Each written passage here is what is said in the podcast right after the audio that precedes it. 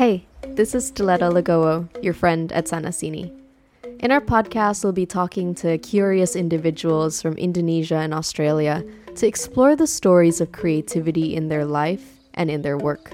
So, cozy up and listen in, because creative inspiration is waiting to be discovered both here and there, or in Bahasa, di sana sini. Our guest today is Komang. Komang is also known as Rosie Clynes. She's a Narrm slash Melbourne based vocalist and producer. She blends groove-based production with artistry influenced by her Balinese heritage to create vibrant electronic R&B described as neo soul with a Balinese spirit. With a sold out first show at AsiaTOPA in 2020, Komang now introduces herself with an independent single, Dewi, aptly named after the Indonesian word for goddess. It was actually just released, so you'll get to hear it at the end of this episode as well. In this rich conversation, we explore many themes, including Komang's activism on Indigenous rights, representation of Black, Indigenous, and people of color, and also her journey into the musical world. I was first introduced to Komang at a Christmas party for the Indonesian community in Canberra a couple of years back, and it was actually our parents who introduced us. Super cute. Um, Komang is sweet, thoughtful, and an absolute joy to speak to. In many ways, this was a dream opening act for Sanasini. She's got more music coming out soon, so definitely hit follow on her Instagram that's linked in our show notes. Hey, Rosie. Thanks for being with us today. Thanks for having me. Yeah, super excited. This is going to be the first episode of the Sanasini podcast. Woohoo! so, with the Sanasini podcast, I really love the idea of our listeners getting cozy and comfy with us, but I wanted to kick us off, especially in this first episode, by acknowledging our place in this country. You're an Australian Indonesian artist living in the unceded lands of Aboriginal and Torres Strait Islander peoples. I'm an Indonesian person settling here and doing the same.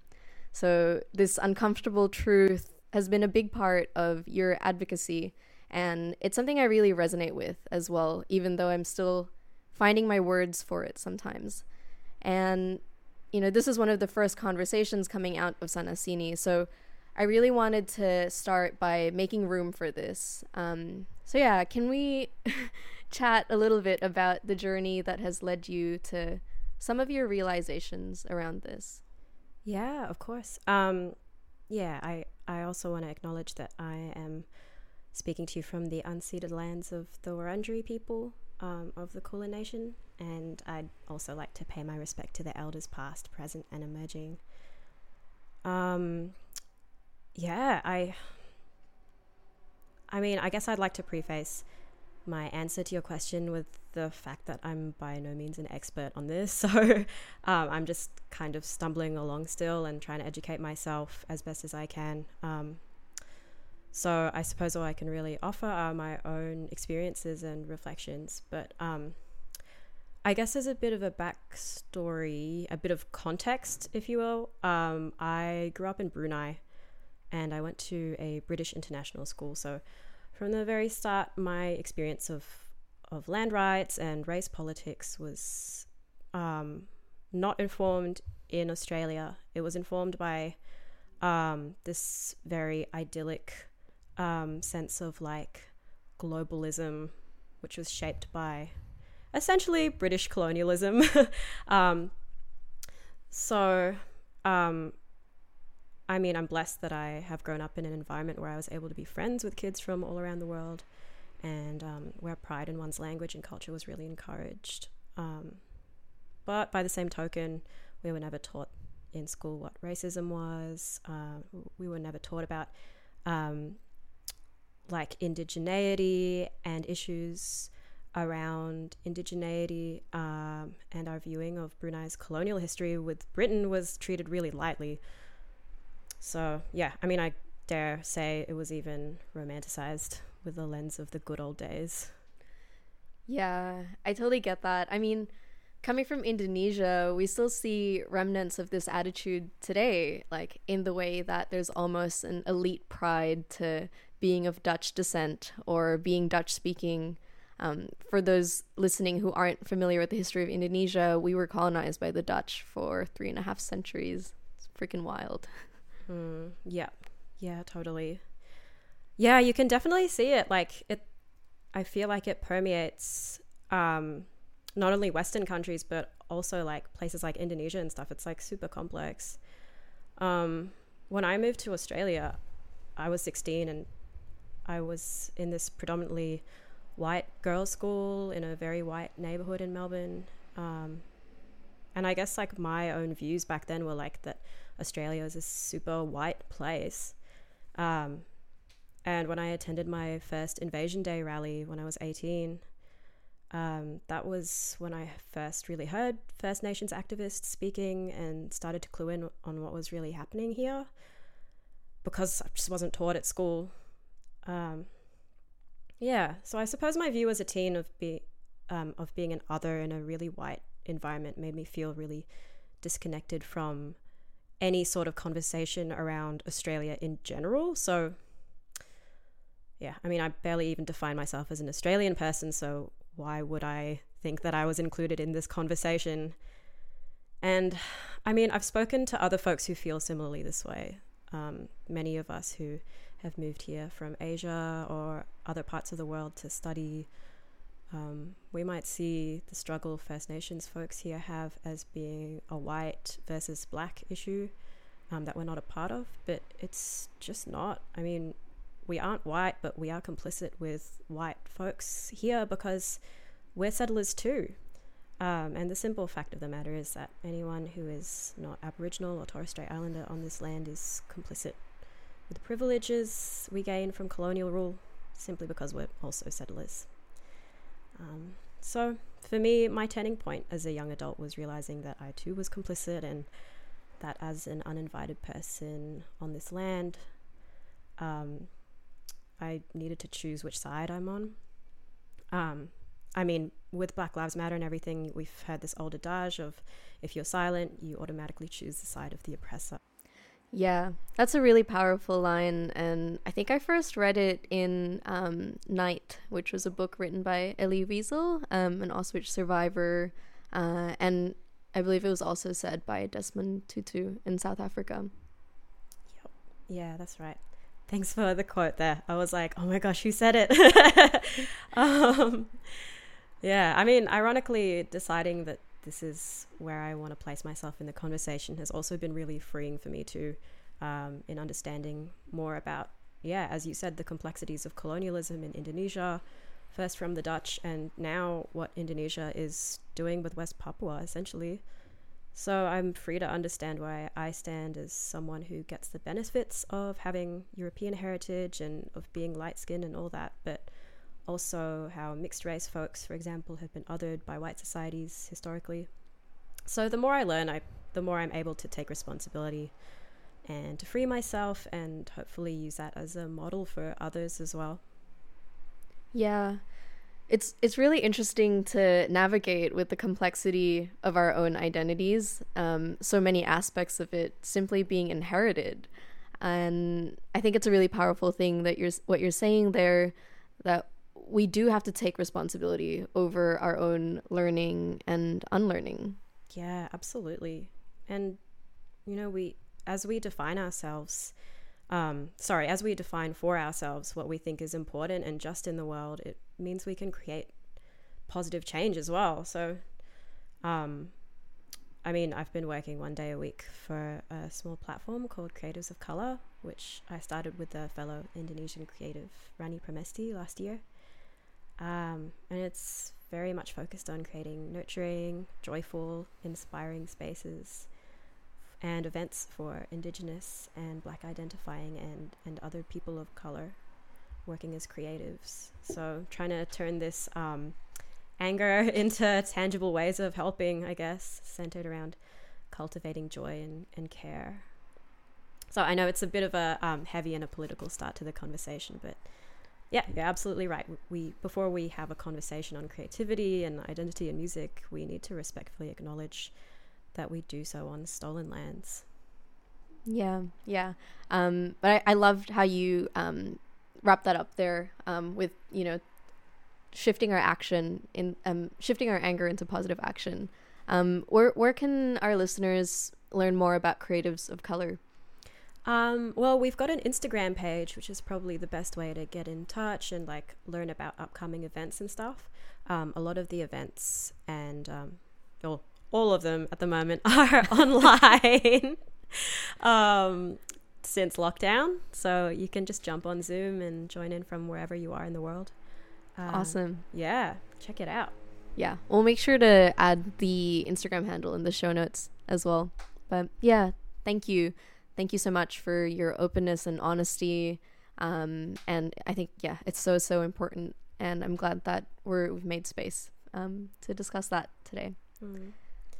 So I was at your Mythologies AsiaTOPA performance earlier in February, which feels like a lifetime away now, which is it's just unreal. Anyway, you you performed music from Dewi um, that would have just been released by the time this podcast is out. Um, it's so funny talking about uh, as if I'm in the future. there there are many themes about Indonesian identity in your music, and I'm someone who identifies as being Indonesian, but I've lived less than half of my life there. I often find myself living in tension with many aspects of culture, politics, and traditional values. So I'm keen to explore some of those themes in, in your music. Yeah, for sure. Um, I mean, I definitely battled with this sense of identity as well. I felt imposter syndrome for the longest time. I'm kind of sick of it now, so I'm just trying to be like, stop just stop but um lately i've been thinking a lot about these things especially again with the black lives matter movement and the anti-blackness we're realizing indonesia really has in a lot of ways whether that has something to do with um you know something as simple as my aunties teasing some of my cousins who have darker skin or lightening skin creams and all the way to um yeah the occupation of West Papua by the government at the moment. And in that feeling like, how can I have an opinion of this when I'm mixed race and I'm light skinned and I live overseas and I didn't grow up in Indonesia? But I'm just realizing now I can have an opinion of this, and it doesn't mean I can't acknowledge that the whole thing is complex. Um, and that I'm again not an expert and that I have privileges in this conversation, but I can't just shut up about it. So we need to acknowledge that I don't know, while we can be proud to be Indonesian, um, we can also be like not necessarily proud of Indonesian politics or um, different values that we don't align with, and and that's okay. Yeah, yeah, for sure. And in a way, that identity or Indonesian identity, it shapes, I think, along with us. Um, you know, we play a role in forming how that looks in the future. Um, I know I often make the mistake of seeing it as one thing that's static, but it's also been really exciting to, you know, be an adult now and engage in these conversations with my friends in Indonesia today without, you know, being like an angsty teenager that I sadly was. Um, anyway, so l- let's discuss your music when I first met you, I remember you were doing theater and acting, and it's been so beautiful watching your journey. Can you, you tell me a bit about the shift or like the time that led you to, you know, pivot, pursue music? Yeah, yeah, of course. Um, I was, yeah, definitely much more focused on theater and acting um, previously. Um, yeah, I guess even from my senior high school days, I was um, pushed in that direction, which, um, you know, one thing leads to another. I um, started auditioning for the big drama schools when I graduated from high school. Uh, and then I got accepted into the Victorian College of the Arts drama program. Um, and I spent that whole time really engrossed in the theatre world, um, building my love for it and my knowledge of it. So I came out of drama school and high school, um, where I was really used to working hard and then getting the grades to show for it, um, into this messy ocean of auditioning actors. That is the Australian TV and theatre scene. Um, And I was just like, whoa, I'm not into this. Like, you mean you can't just work hard and then get the grades? Like, what? Like, how does this whole system work? Um, which is a whole thing in itself. But um, I don't know. I just, I didn't, I felt powerless and I didn't want to feel powerless. I wanted to train in drama school to feel capable and autonomous. So I was like, okay, I've graduated. Um, I feel burnt out from uni and I don't know what I'm doing in this industry. I don't like how it works. Um, why don't I just leave? and I knew this meant going to Indonesia because that's something I really felt I had um, a yearning for since I was in my early che- early teens. Um, and I just knew one day that I'd go back there to live and finally like um, in quotation marks, learn how to be an Indonesian. Ha ha ha. Like, what does that even mean? so, I know. I mean, after living in the Philippines for over four years, I was so excited to go back home to Indonesia and reconnect. Um, and I did a full month of Eat, Pray, Love in Bali, which is so ironic. Um, you know, but despite that like flawed approach, I I did learn a lot, and it feels like such a privilege, um, you know, in the best way possible to to be able to call this crazy and insanely rich and diverse country my my home. Yeah, totally. I mean, like when you say, I mean, we keep talking about Indonesia as like this monolith, but really it's just so varied and like we're so lucky that we can have access to so many parts of it and be like this is all my home but um by the same token it's like dang it's yeah it's just so diverse yeah it's wild so you went on this big trip to Indonesia as well, you were saying. yep, yep, yep. Um, yeah, and I was really lucky because the year before, I um, a really incredible multidisciplinary collective from Jogja, um, Teater Garasi, had visited my campus, and I'd made friends with one of the artists. So um, I asked this friend of mine, Sita, if I could come over and just sit on their in on their rehearsals and like kind of like check Jogja out at the same time and she said they had an internship program going for young performers. So I was like, perfect. And I decided to apply for that. And this is also where my privilege comes in. And I'm so thankful I got to do this because I applied for a grant through the Australian government, which gave me the money to live in Jogja for just under a year and learn Indonesian at UGM and just learn from this incredible theatre company so, my time in, back in Indonesia was really pivotal and it gave me space to exist on levels I hadn't really experienced at the VCA or in Australia. Um, so I found ways to stay, um, and that included living and working in Jakarta and in Bali as well. And yeah, it was during these times that I began to turn to producing music, which was something I'd also always wanted to do since I was a teen, but which I had continually blocked myself from learning about because I always told myself I was too old to pick it up. Um, and that I should have learnt it earlier. Like I was telling myself this when I was 22, which is so stupid because you're a baby then. Um, yeah, fear has definitely been the biggest block for me to create music, but through slowly chipping away at it, I have um, allowed that creative energy to bloom and for my producing to get better. I just, I don't know, I keep learning over and over again that no one is going to make make stuff happen for you unless you make it happen for yourself. And if you're in the privileged position of being able to choose what you want to do with your life, why don't you just go out and do it? You know, like this life is too precious to live lives that we think other people want us to live when we have access to potentially a life that we we want to live. Um anyway, so there were some really pivotal moments in my music journey in general, though. Like, the first was reading The Artist's Way by Julia Cameron, which is an incredible book. Um, and the second was having a housemate back in Melbourne, Haley, who felt just as stuck as me. Um, we were both these two women who really wanted to make music but had no idea where to start. Um, so we'd make a date every Tuesday night, and we'd um, we called it accountability Tuesdays, um, where we'd sit with each other and just action even like the smallest steps. like downloading Ableton or learning what MIDI is. Um, and then the third was a class I attended in Jakarta at Double Deer Records called Hip Hop Artistry by an incredible Jakartan rapper called Laze. And it was there that I began to learn how different genres are structured and how to produce for people and, and get my confidence up in general. Yeah.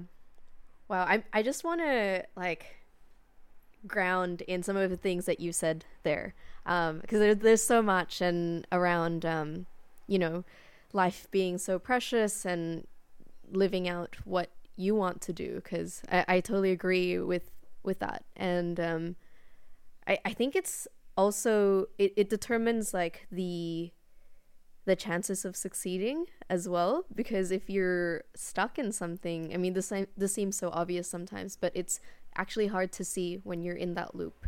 Um, but yeah when when you're stuck in something that you don't actually enjoy or love um, it's it's really hard to to grow or um, develop your career uh, and really really happy that you had that realization and you know your friend Haley to have those accountability Tuesdays. I love that idea so much.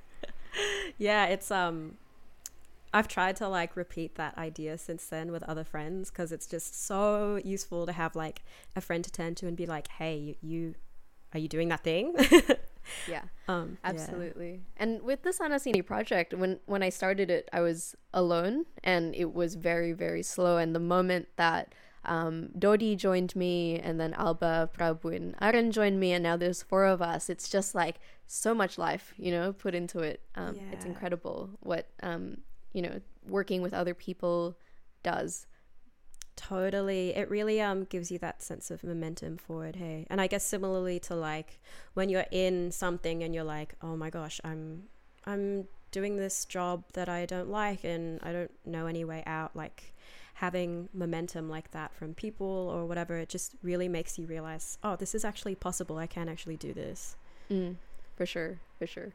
Um, okay, wait. You you also mentioned Jakarta there and working with some Jakartan rappers. Um, is was this the, around that same time you were working with Ezra Kunze? Because you mentioned him in your bio, and I actually went to the same high school as him, and um, we went on one cute childish date in year eight, which is so oh funny. Oh my gosh, I love that. yeah, um, that's like small world. Hey, I know. Um, yeah, I've I've collaborated with Ezra before, and um, Kiki, who is a producer um, who makes work under the alias of Greybox, um, and just kind of hung around their general crew and what they do because they're like just doing really cool stuff. I love their work. Yeah. Um. Anyway, you tell us a little bit more about the AsiaTOPA performance because that was huge. Yeah, that was a big. That was like the pivotal moment, I reckon. Well, most recently. Um, yeah. So again, I, I got this grant, um, another grant from Signal Arts, which is a space for young artists in the city. And each year they give out a grant to um, like six or so different artists who want to take uh, undertake a project.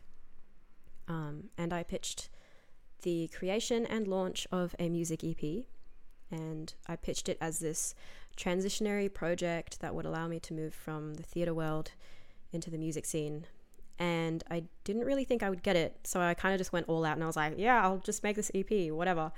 Um, but I did. and it was amazing. Um, and that's, I guess, that's where it all comes full circle because while that project really pushed me to hone my production skills further, because I had to make an EP, um, I was also able to use my skills as a theatre maker and a performer and a curator from my theatre days to create this multidisciplinary immersive night as my first solo show. Um, I didn't really want to just create a gig. I wanted to create a space where people could get together and feel they were a part of something, a community made up of different worlds. And so I had dancers and spoken word poets, each presenting performances relating to the theme of the EP, um, which is mythologies.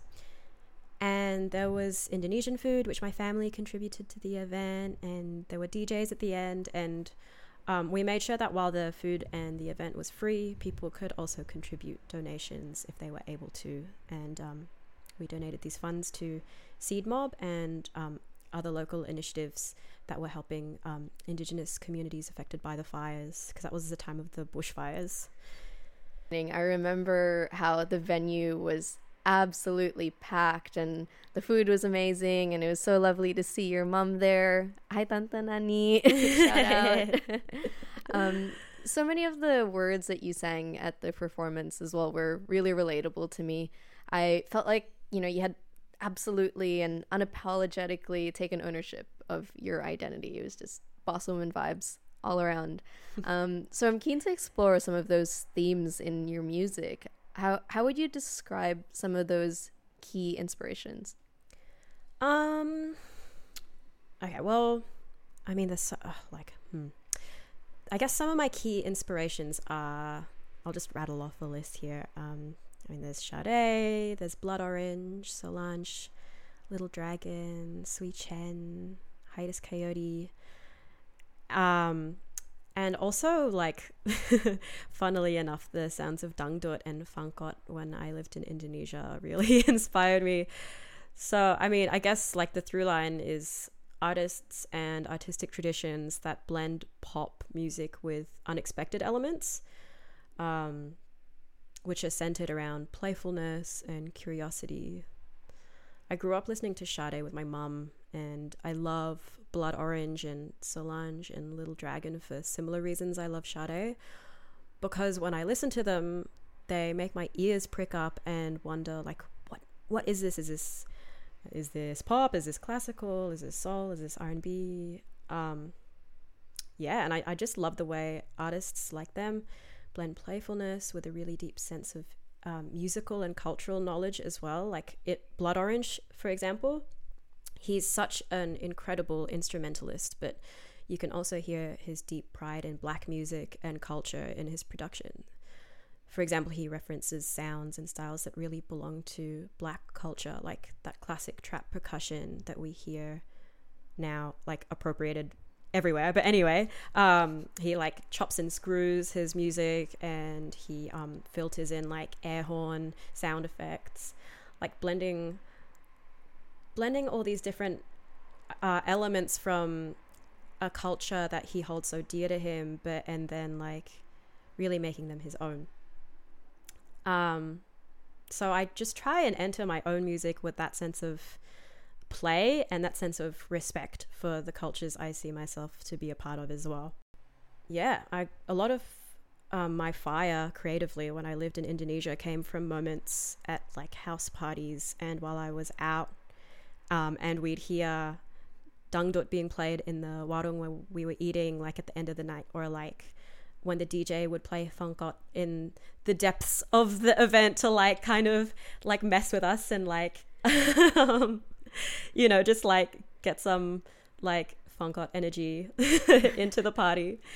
And I would always turn to my friends and be like, "Do you reckon you could blend funkot with deep house or like do you reckon you could um blend dangdut with r&b and people would just laugh at me but i would be like no seriously like this is such untapped incredible energy like and it was moments like that that i would just be like okay challenge accepted um and that's it was those like challenges in my head that like really pushed me to learn how to produce music as quickly as I did.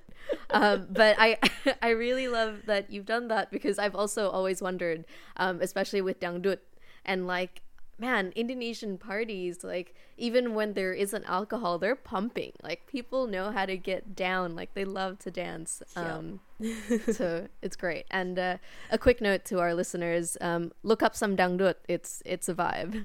Yep such a vibe. Oh my gosh. Um yeah like what you said about uh, like indonesians knowing how to party and dance to dangdut is so on point. Like for me, a lot of this playfulness and um, joy really came from living in Jogja. I could see it a lot. I mean, I love the Jogja art scene because it's so irreverent while also being so respectful of all its references of the past, of mythology, and everyone's roots this is where I heard a lot of dangdut being played in party and like even in contemporary art settings, just like these young scene kids really leaning into it um, unashamedly. While in Jakarta, it really felt like the music scene was way more like Western centric, like really focused on trying to look cool and like be cool and and um, like play a lot of like um, like techno from Detroit or whatever um, and like even like popular rap like um, Rich Brian and Ramengvrl and so on, they all rap in English. And like, yeah, it's fine. And that music is also incredible. But I've just found Jogja's um, artistic ethos, how it is just like unafraid to blend everything together um, with and like acknowledge roots. It's, yeah, much more inspiring for me. Yeah, no, I, I, agree. And a bit biased about Jogja. My family comes from there, so I'm really glad, um, well, really proud to hear you mention that. And you paint a really, really nice picture of what it's like being there. It's such a special place. It is, yeah. I miss it. mm. Ah, me too. Feels like I, I don't know when I'll get to go again. it's yeah. crazy. Yeah, it's weird mm. to think about that. Mm.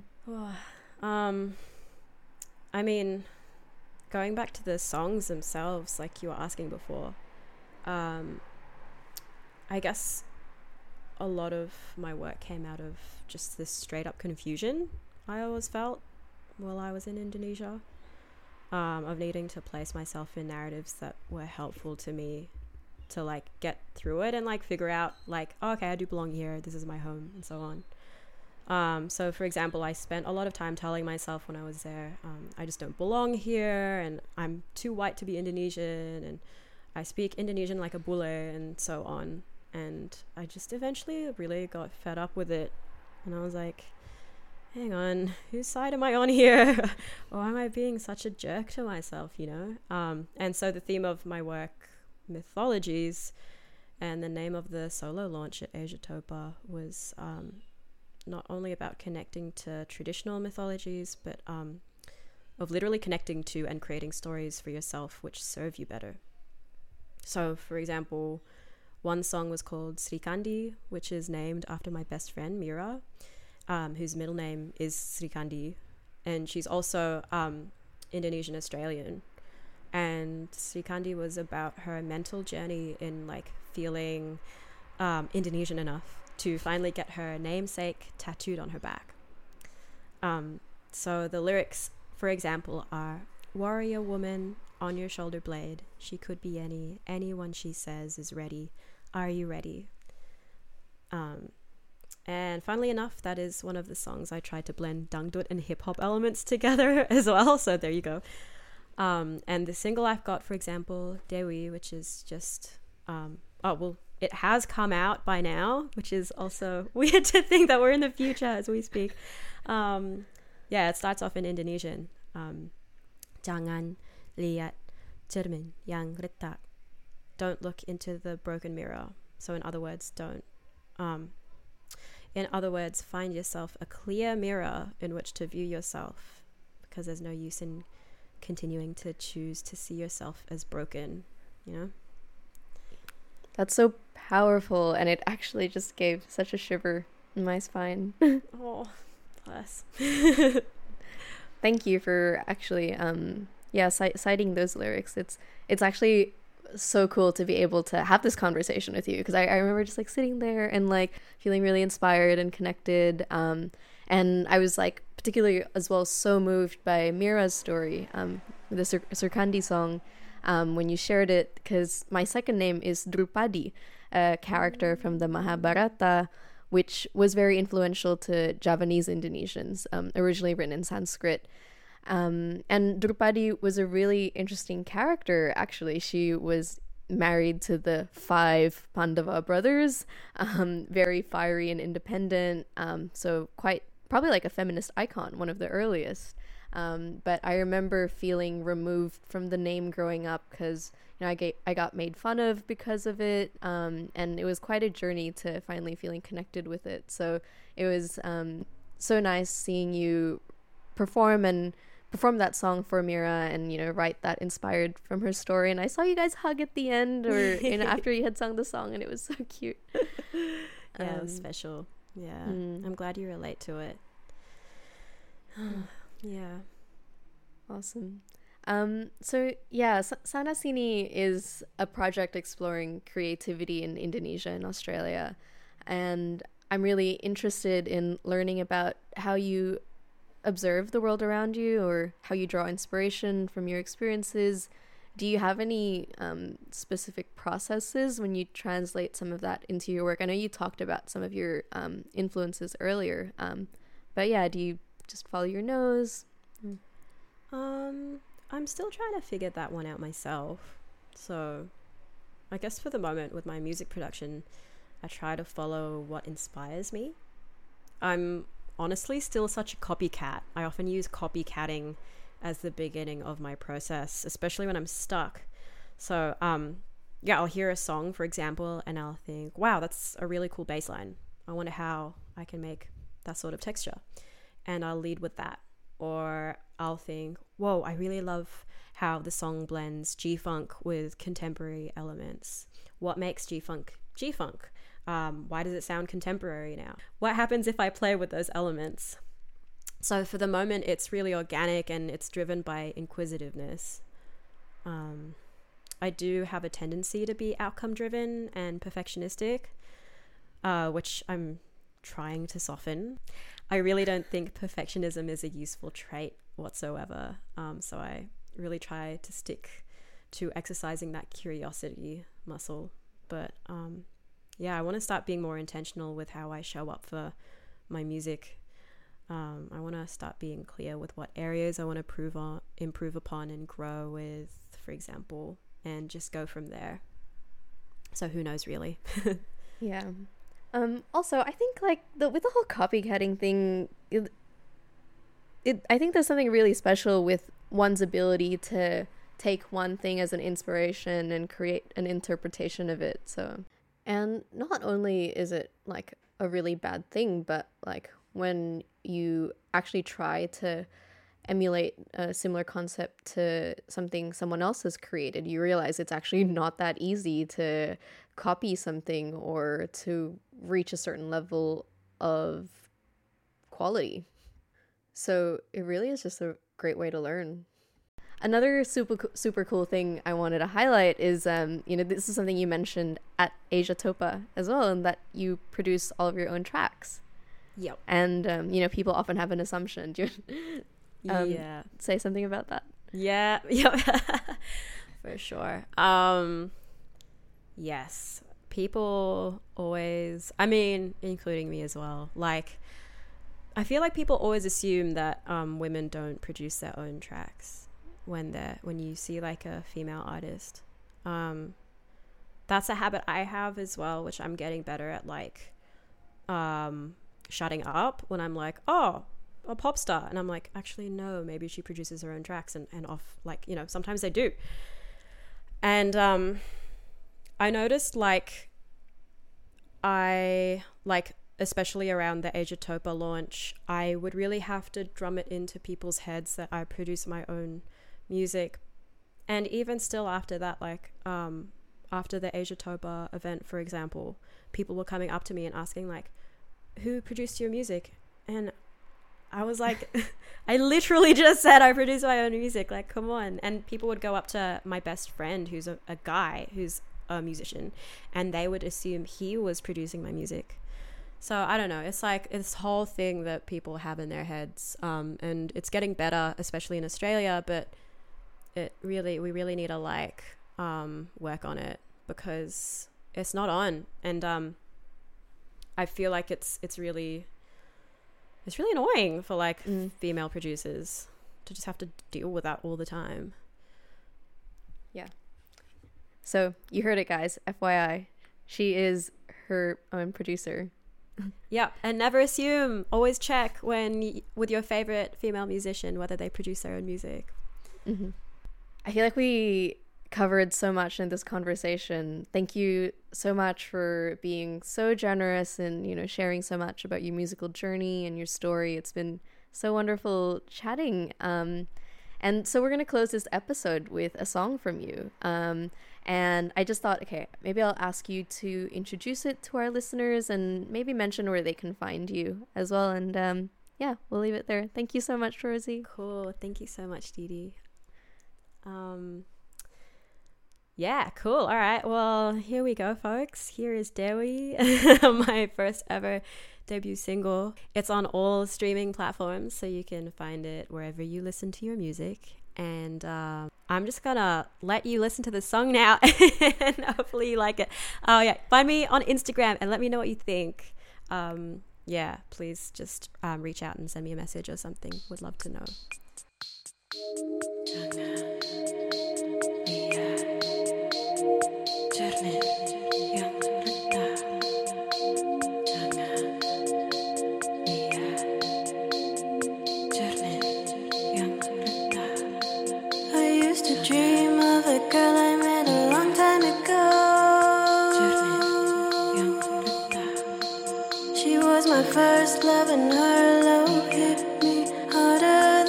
she knew